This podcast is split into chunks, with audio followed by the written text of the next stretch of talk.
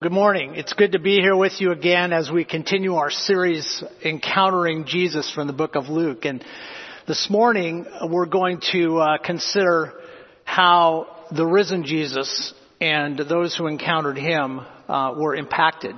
We've seen people impacted in all kinds of different ways as they had personal encounters with Jesus, but there's some very, very significant differences in how the risen Jesus and the power that's displayed in his resurrection and is poured into our lives, uh, the difference that that makes. And we're going to see that in the, as we consider the lives of some of those who were, who were impacted by that. Let's just pray before we open God's Word. Lord, we're here, and we know that you're here with us. And we know that what we're about to read is your word to us. It is how you reveal yourself to us. And so we're asking you to do that. Help us to see Jesus in a deeper way Help us to understand not just how he impacted those who he encountered while he was here on this earth, but help us to understand how you want to impact us, each of us personally, right now, today, and every day as we spend time with you and encounter you. Help us to see who you are and the difference that can make in our lives in a fresh way. We ask it in Jesus' name. Amen.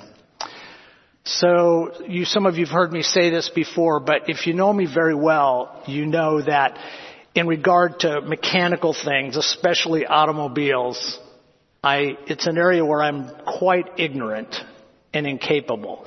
I can hardly do the most basic of maintenance things. I've been challenging myself in recent years to do things as hard as changing the oil in my lawn tractor. Yeah, or putting a, you know, a little carburetor kit on a small engine and it's been kind of fun to challenge myself. You know, fortunately, I have some friends who are very unlike me. I have some friends like Jamie Kidwell who has immense knowledge of automobiles and of engines. And he could take apart and reassemble and repair and replace the most intricate of things in, in almost any engine you could put in front of him. And knowing what I do, I've watched him do things when we're off hunting in places where he's got no equipment and he's tearing the most intricate pieces of a car apart and putting them back together. It's pretty amazing. Knowing what I know, observing what I've observed about him, can you imagine if he came to me and said, Herb, your oil really needs to be changed. It's really dirty and he offered to change my oil for me. How absurd would it be for me to be skeptical and doubt his ability to do something that simple? You know, can you imagine me saying to him, yeah, I, I know Jamie, you just rebuilt that transmission and replaced that bent, you know, piston and, and, and put a new drivetrain in one of those dozens of cars that you own. But, you know, when it comes to changing my oil in my car, I'm just not sure you're up to the task. I think I'll just figure it out on my own. Pretty absurd, right?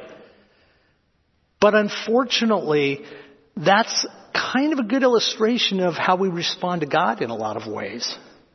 When He has made this offer to give us a new life to transform us in radical ways, to use His capabilities to change the dirty oil in our heart and to, and to free us from slavery to sin. So often we doubt His capability and we don't really believe that He can and will do it. It's really sad. This morning I want to explore as we look at the resurrection of Jesus and, and, and the, uh, he provides a lot of proofs for that. And we're going to look at just one aspect of that, but of the proofs. But it proves he has the ability to do this whole thing of changing the dirty oil of our heart, so to speak. And we're going to see that. It proves that he has the ability and the power to do that, and he has made us a clear offer. Now, this morning, as we look at the resurrection of Jesus, I want us to consider project out from the scene that we see here and look at how those people were impacted. People that over the next 40 days after he rose from the dead saw him, talked to him, ate with him. Let's read our passage. Do we have? We do. Can we get it on the back screen? If okay, all right, that's okay. Let's read it. We're going to start in uh, chapter 23 just to give context here. Now there was a man named Joseph from the Jewish town of Arimathea. He was a member of the council, a good and righteous man who had not consented to their decision and action, that action of killing Jesus. And he was looking for the kingdom of God. This man went to Pilate and asked for the body of Jesus. Then he took it down and wrapped it in a linen shroud and laid him in a tomb cut in a stone where no one had ever yet been laid. It was the day of preparation and the Sabbath was beginning. The women who had come with him from Galilee followed and saw the tomb and how his body was laid. Then they returned and prepared spices and ointment. On the Sabbath they rested according to the commandment. Chapter 24. But on the first day of the week, at early dawn, they came to the tomb taking the spices they had prepared, and they found the stone rolled away from the tomb. But when they went in, they did not find the body of the Lord Jesus. While they were perplexed about this, behold, two men stood by them. Just wanted to make sure we had that up there for you. Two men stood by them and said, Why do you seek the living among the dead? He is not here, but is risen. Remember how he told you while he was still in Galilee that the Son of Man must be delivered into the hands of sinful men and be crucified and on the third day rise. And they remembered his words. And returning from the tomb, they told all these things to the eleven and to all the rest.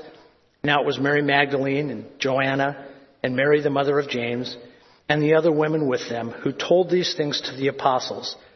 But these words seemed to them an idle tale. Several translations use the word nonsense. It seemed like nonsense. And they did not believe them. But Peter rose and ran to the tomb, stooping and looking in. He saw the linen cloths by themselves, and he went home marveling at what had happened. So we're told here by Luke that when the women arrived at the tomb, they found the stone rolled away. They didn't find the body of Jesus. Two angels greeted them and said, Look, he's not here.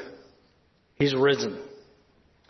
And when the, when the women got back from the tomb and they told the apostles what had happened, that the tomb was empty, that they'd encountered these two angels, that they'd said, He's risen, He's not here, He's not dead anymore, the response was, It's just an imagined tale. It's nonsense. Why would they react that way? In some ways, we should say, well, of course they reacted that way. No one comes back from the dead. Right? During his ministry here on earth, they'd watched Jesus do a lot of impressive things. They'd watched him turn water into wine. They'd watched him calm the seas. They'd watched him cast demons out. They'd watched him heal all kinds of diseases. But raising from the dead, that's a whole different level of power and authority. That was a, a bridge too far, so to speak. They just thought, oh man, they've just imagined this. This is nonsense. After all, various ones of these apostles had watched while Jesus was beaten beyond recognition. They watched a crown of thorns be put on his head that caused him to bleed profusely. They'd watched him be whipped where his back was like a plowed field. They'd watched him be crucified on a wooden cross. They'd watched his side be pierced by a sword, and they'd watched as he'd been put in that tomb and been there for three days. No wonder when the women came back and said, He's risen. They thought it was nonsense. From a human perspective, that makes sense that it's nonsense. And no wonder people today still struggle with it, right? It's kind of frustrating when you know something is true and no one will believe you. You ever had that kind of an experience? Our young ladies from our youth group went to the coast a week and a half ago and they invited me to go along. I don't really think they wanted me there. They just needed somebody to carry their coolers. But Stella Otto and I were looking through a gift shop and we found this. We thought it was pretty cute. Big, Bigfoot saw me, but nobody believes it. Pretty frustrating for Bigfoot, don't you think? Yeah. And you know, it, in my mind, these women had to know. They had to know that this is just, this is just too much. I'm surprised they didn't say to each other, yeah, okay, when we get back, let's just not say anything. right? Let, let's just keep this between us. Because if we say anything, they're going to treat us like Bigfoot. They're going to think we're crazy. Right? But they didn't do that. What they, they knew what they saw. They knew what they had been told. And somehow that resulted in them being changed, being emboldened to speak out. They still hadn't even seen the G- Jesus raised from the dead yet. They hadn't seen him personally. That was coming. But they were emboldened. They were changed. And looking back through the scene, you'll remember that the angel told them, trying to help them all with this implausible, impossible scenario that he's risen.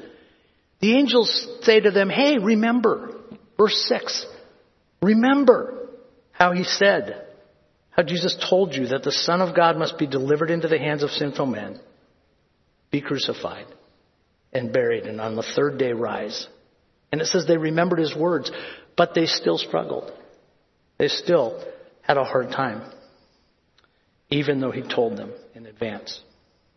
You know, all of you have heard, if you are a regular churchgoer, you've probably on Easter heard maybe dozens of sermons about all the evidence there is that proves the, the historical truth of the resurrection.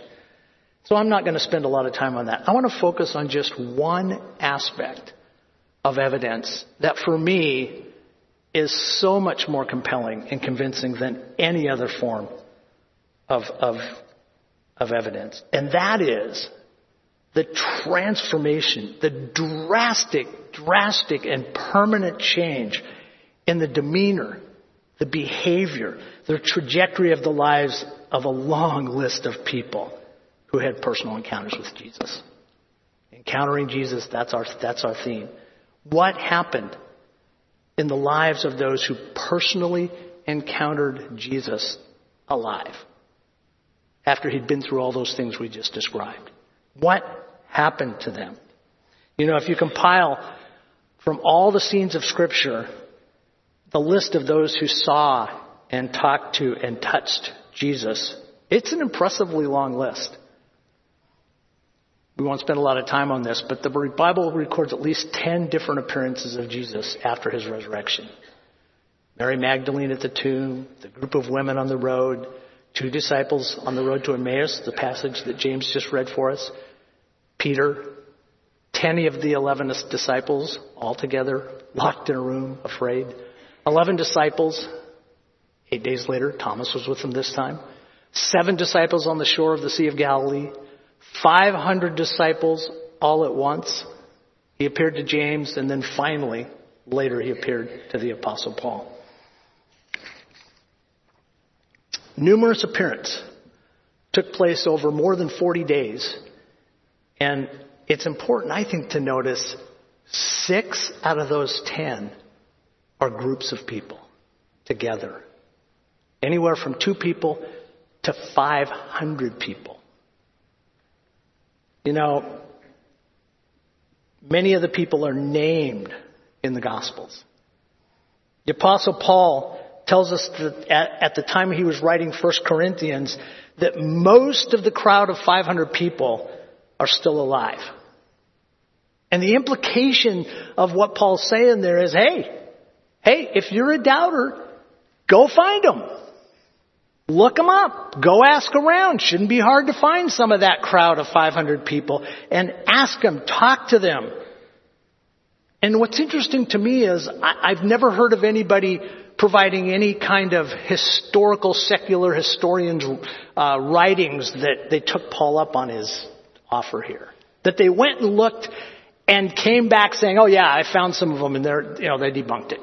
They're, they're, you know, they're, they're refuting the claim that 500 people saw Jesus resurrected from the dead altogether.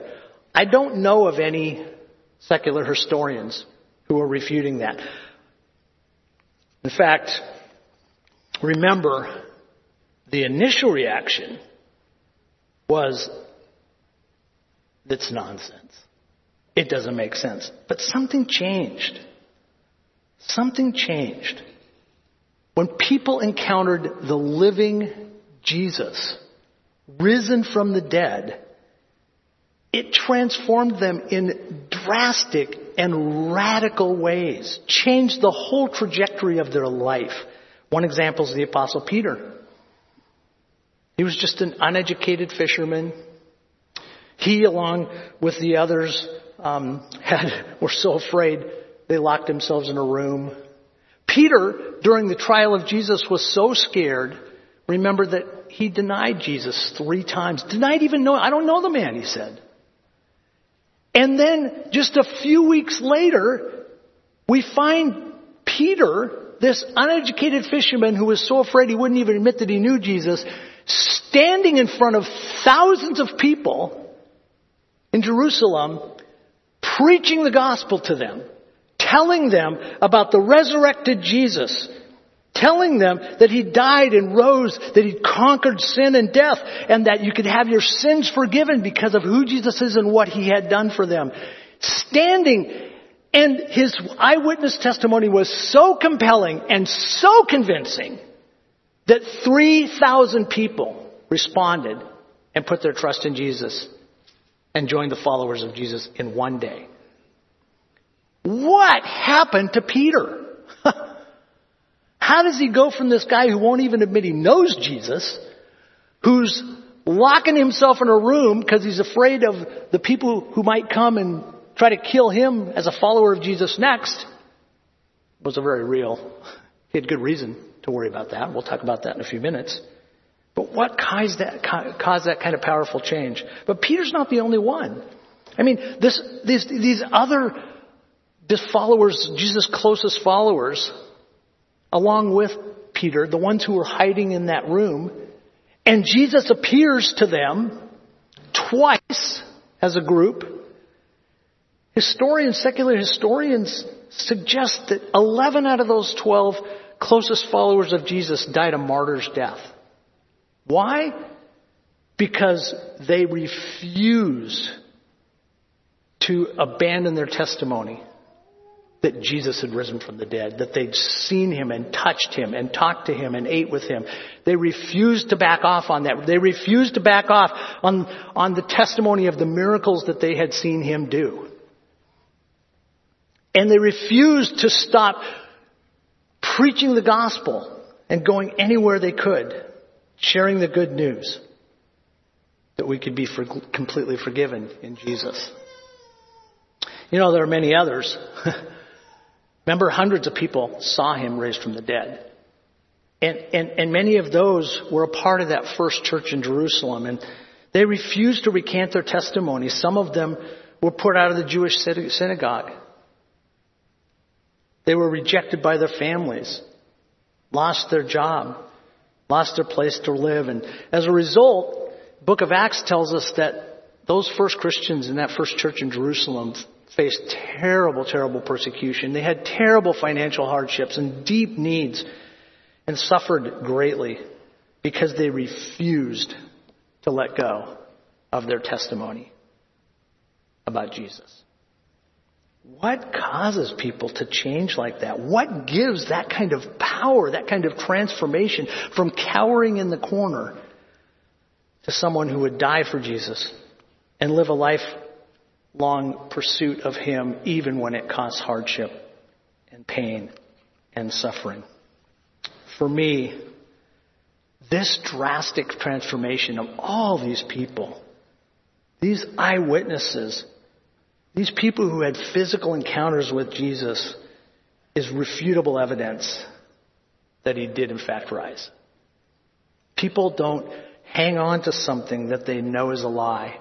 Whole groups of people don't hang on and refuse to recant their, their testimony if they know it's a lie. They only continue on with it if they know it's truth because they personally experienced it. So, how? That's, that's a question that this raises. What happened to these people?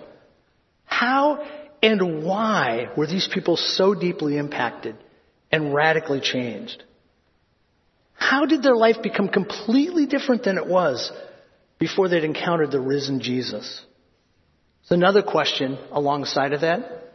Why and how still right now, today, are so many people who come into a personal relationship with Jesus, put their faith, their trust in Him? How and why are those lives being so radically transformed? And we have lots of examples of that right here in this room. People whose lives were going on a destruction path, not only in this life, but, but, but, but to separation from God for eternity, whose lives have been radically transformed, and who the power of God is changing and molding and making more righteous. Why? What's causing that? How does that happen? And I want us to look at some answers. The apostle Paul answers that question. He was radically changed. And he answers that question. He tells us that the same power that raised Christ from the dead is at work in you. When you come into a relationship with Jesus, you don't just get your sins forgiven. Oh, he does that. But he also makes available the same power that raised Christ from the dead to be at work in you. Ephesians 1 says this, having the eyes of your hearts enlightened, that you may know what is the hope to which he has called you, and what is the immeasurable greatness of his power toward us who believe, according to the working of his great might that he worked in Christ when he raised him from the dead. So the apostle Paul says that God's great power and might that worked in Christ to raise him from the dead is something that those who believe in Jesus can personally know and experience in their life. His power that raised Christ from the dead is toward us too. It's in us. It's, it's what He uses to work in us. It says, when your heart's enlightened and you experience this power, He says it's a great source of hope. He wants you to know the hope that this power working in you brings. And so that raises a question. What is this hope? Hope for what? And Paul provides a very clear answer to this question back in Romans. He says that we can have hope for a new life. We sang about it just a few minutes ago. God, we still there? God's resurrection power gives you hope and enables you to live a new life that is not enslaved to sin. Let's read that. Romans 6, just as Christ was raised from the dead by the glory of the Father, we too might walk in newness of life. We know that our old self was crucified with him in order that the body of sin might be brought to nothing so that you, we should no longer be enslaved to sin. We're told here that by the glory of the Father, Jesus was raised from the dead.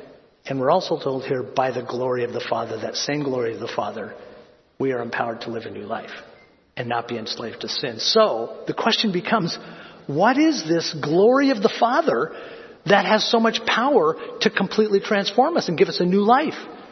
Give us the ability to not be enslaved to sin. What is this glory? It's an interesting because this is a really common word in the New Testament. It's used more than 150 times. And it's all over the map the context of what it's talking about when it refers to the glory of God. And there's something to be learned there. As you look at all the different contexts where it's talking about reasons that our God is glorious, reasons that our God is worthy of being given glory or praise or honor, what makes him glorious? What makes him worthy of being glorified? And you look at all these contexts and scan down through them, you end up with this long list of all kinds of incredibly wonderful attributes of who our God is. It, it, these passages, when you take them on the whole, you find that He is glorious because of His power. He is glorious incomparably because of His unlimited wisdom and grace and righteousness, His mercy, His holiness, His unlimited forgiveness, His faithfulness, His goodness, His knowledge, His authority. You could just keep making this list because when you look at all these different contexts, we see that all of these things make up who our God is that make Him worthy of glory, that make Him glorious, that make Him different and set apart and, and, and above everything and everybody else. It is all of these things that contribute to His glory. And so the implication here, I think, is quite clear. What did it take to raise Jesus from the dead? The thing that took more power and more uh, authority than anything else that could ever happen. When Jesus died on the cross, having the sin of the world placed upon him, to be brought back from that. Remember, the wages of sin is death. Why did he die? Sin. To overcome that, to overcome the sin of the whole world, that required all of who God is working together. It took His power, His wisdom, His grace, His righteousness, His mercy, all of these things. It took it all. Everything that God had to offer. It took all of that. His glory, which includes all of these things that make Him glorious, it took it all to raise Jesus from the dead. Because there's nothing that ever can or will be harder to do than that when He died because of the sin of the world. Now, Paul says it's that same glory that is at work in us to allow us to live a new life, to not be enslaved to sin. So, God's power God's wisdom, God's grace, God's righteousness, God's mercy, God's holiness, God's forgiveness, God's faithfulness, God's goodness, God's knowledge, God's authority. It's all available to us. All of who He is is invested in, in enabling us to live a new life. His glory, the same glory that raised Christ from the dead, enables us to not be enslaved to sin. Now that, I don't know about you, but that's hope. I need that. Sometimes I feel like the sin in my life is so stubborn, so much, so far beyond what I could ever overcome on my own. And the truth is, it is, right? As we think about our own lives, I mean, maybe when you think about the things that you wish you could overcome in your life, maybe it's selfishness or pride. I know there's guys in the room struggling with lust and pornography. I know it might be gluttony or gossip or maybe we're struggling with unforgiveness. Maybe we've started down the path of deceiving people and lying. Maybe laziness, materialism, anger. Maybe some of you are struggling with some kind of substance abuse. I, I don't know what it is. I know I've got several things on that list that I'm struggling with. But it's good news because the glory of God is invested in enabling me not to be enslaved to it. You know, sin, as you hear me so often say, is terribly destructive. If, if you're struggling with a sin and not seeing victory over it, it already has or certainly will bring about some really devastating consequences. Broken relationships, struggle with guilt or anxiety or depression or maybe even physical illness. Certainly, it will inhibit our ability to pray effectively and to serve the Lord effectively. Maybe you've even started listening to Satan and he's telling you, this is just who you are. It's never going to change. You're never going to be able to overcome that. It's the way it's always going to be. And maybe you've unconsciously even begun doubting whether God is up to the task of giving you victory. Or maybe you have discouragement or a loss of hope about God's ability to change not just yourself, but maybe somebody you love and somebody you're in close relationship with. Maybe you've got a spouse or a child or a parent or a friend who's just really struggling with sin and it's devastating for them and maybe it's devastating for you and others around you and maybe you're feeling like there's no hope.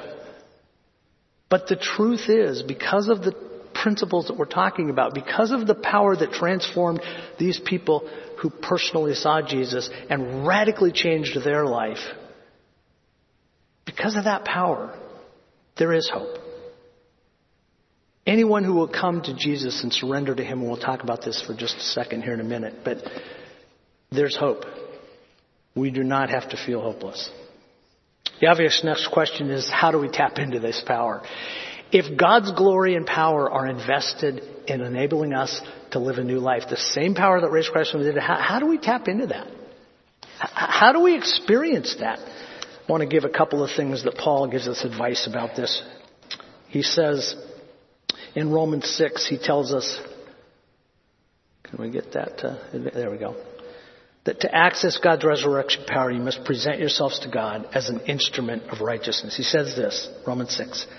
So you also must consider yourselves dead to sin and alive to God in Christ Jesus. Let not sin therefore reign in your mortal body to make you obey its passions. Do not present your members to sin as instruments of righteousness, but present, some translations say, offer yourselves to God as instruments of righteousness. For sin will not have dominion over you. This passage presents us with a choice. You can either consider yourself alive to sin and present yourself to sin as an instrument of unrighteousness, and if you do nothing, you're doing that. If you just coast along and go along, sin is going to try to dominate you. It's going to, you're going to struggle with it and probably to no avail if you try to do it on your own. Or, instead, you can choose to consider yourselves dead to sin. I don't have to respond to it anymore. And you can present your body and mind to God as an instrument for righteousness. God wants us to recognize His love, His goodness, His trustworthiness. He wants us to respond and to willingly offer ourselves to Him and His glory, His power that He's offering to us to change us. He, he wants us to respond and not just sit there as if He's automatically going to push Himself into our lives. I want to ask, invite you to ask yourself a question in the quietness of your heart. How often do you say something like this to the Lord? Lord, I'm frustrated by the sins in my life, and I'm offering myself to you and pleading with you to use your power to change me. Make me more and more righteous and less and less controlled by the sins that I struggle with. You ever have that kind of conversation with the Lord? Or are you just going along day after day hoping that maybe something will happen? Paul said we must offer ourselves to the Lord put ourselves in His hands. An instrument is something you, you, you, you take up and, and, and work with. He's saying, put yourself in His hand. Offer yourself to Him. If you don't ever have that kind of conversation with the Lord, or you seldom do, just when things get really bad, then it might explain why you are not experiencing on a regular daily basis this power of God, this glory of God that has that, that God is offering to pour into your life to transform you and change you and to give you a new life that is not enslaved to sin. We must offer ourselves to Him. If that's not happening, I encourage you to start doing that. There's a second, one more key, real quick. And that is that he want resurrection power for righteous living comes through daily faith in Jesus It says in Philippians, not having a righteousness of my own that comes from the law, but that which comes through faith in Christ, the righteousness that depends on faith, that I may know him. You know, we all know, at least if you're a regular attender at Westside, you know that forgiveness of sins comes through faith in Jesus. But righteousness, practical righteousness, not just being made righteous because our sins are forgiven, but practical righteousness comes through faith in Jesus too. The whole book of Galatians is about that. It comes by faith. It comes by walking daily, trusting Him, asking Him. It really connects up with what we were just talking about. If I'm going to go to battle against the sin in my life and try really hard by human effort to do it, it's not going to work.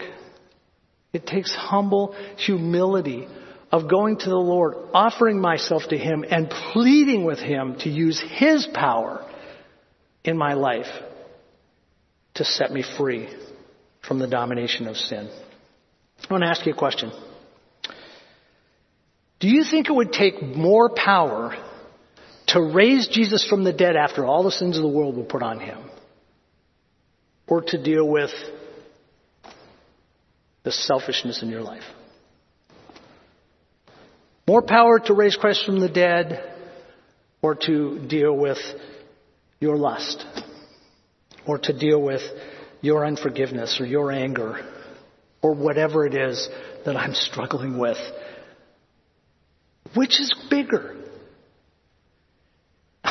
It's pretty obvious that overcoming the sin of the world, raising Christ from the dead, after he took the brunt of God's judgment for all that sin, it proves that he vanquished sin when he rose from the dead. It proves that he has authority over it. And so for me to doubt that he can deal with the pride in my life or the selfishness in my life is way more absurd than for me to doubt that Jamie Kidwell can change the oil in my car. Right? It's absurd. And if we're doubting Him or if we're not running to Him, we need to confess that. We need to turn to Him and say, Lord, I am offering myself to you and say that on a daily basis. If you've never put your trust in Jesus this morning, this power is not yet available to you. Come to Jesus, and you can do it right now. Come to Him. Choose Him as the only one who can forgive your sins. Choose Him as the only one who can make you righteous before God, take all of your guilt away, and who can change you and bring you to be with Him in heaven forever, completely transformed.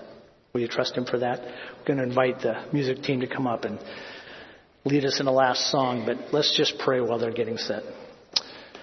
Lord, we are thankful that your power and your glory is at work in us. It gives us great hope. Lord, it makes us realize that we do not have to be discouraged. We do not have to be disillusioned we do not have to think that we can never see victory. You can give us victory. Help us to offer ourselves to you and to believe, have faith in your ability to change us. We ask it in Jesus' name. Amen.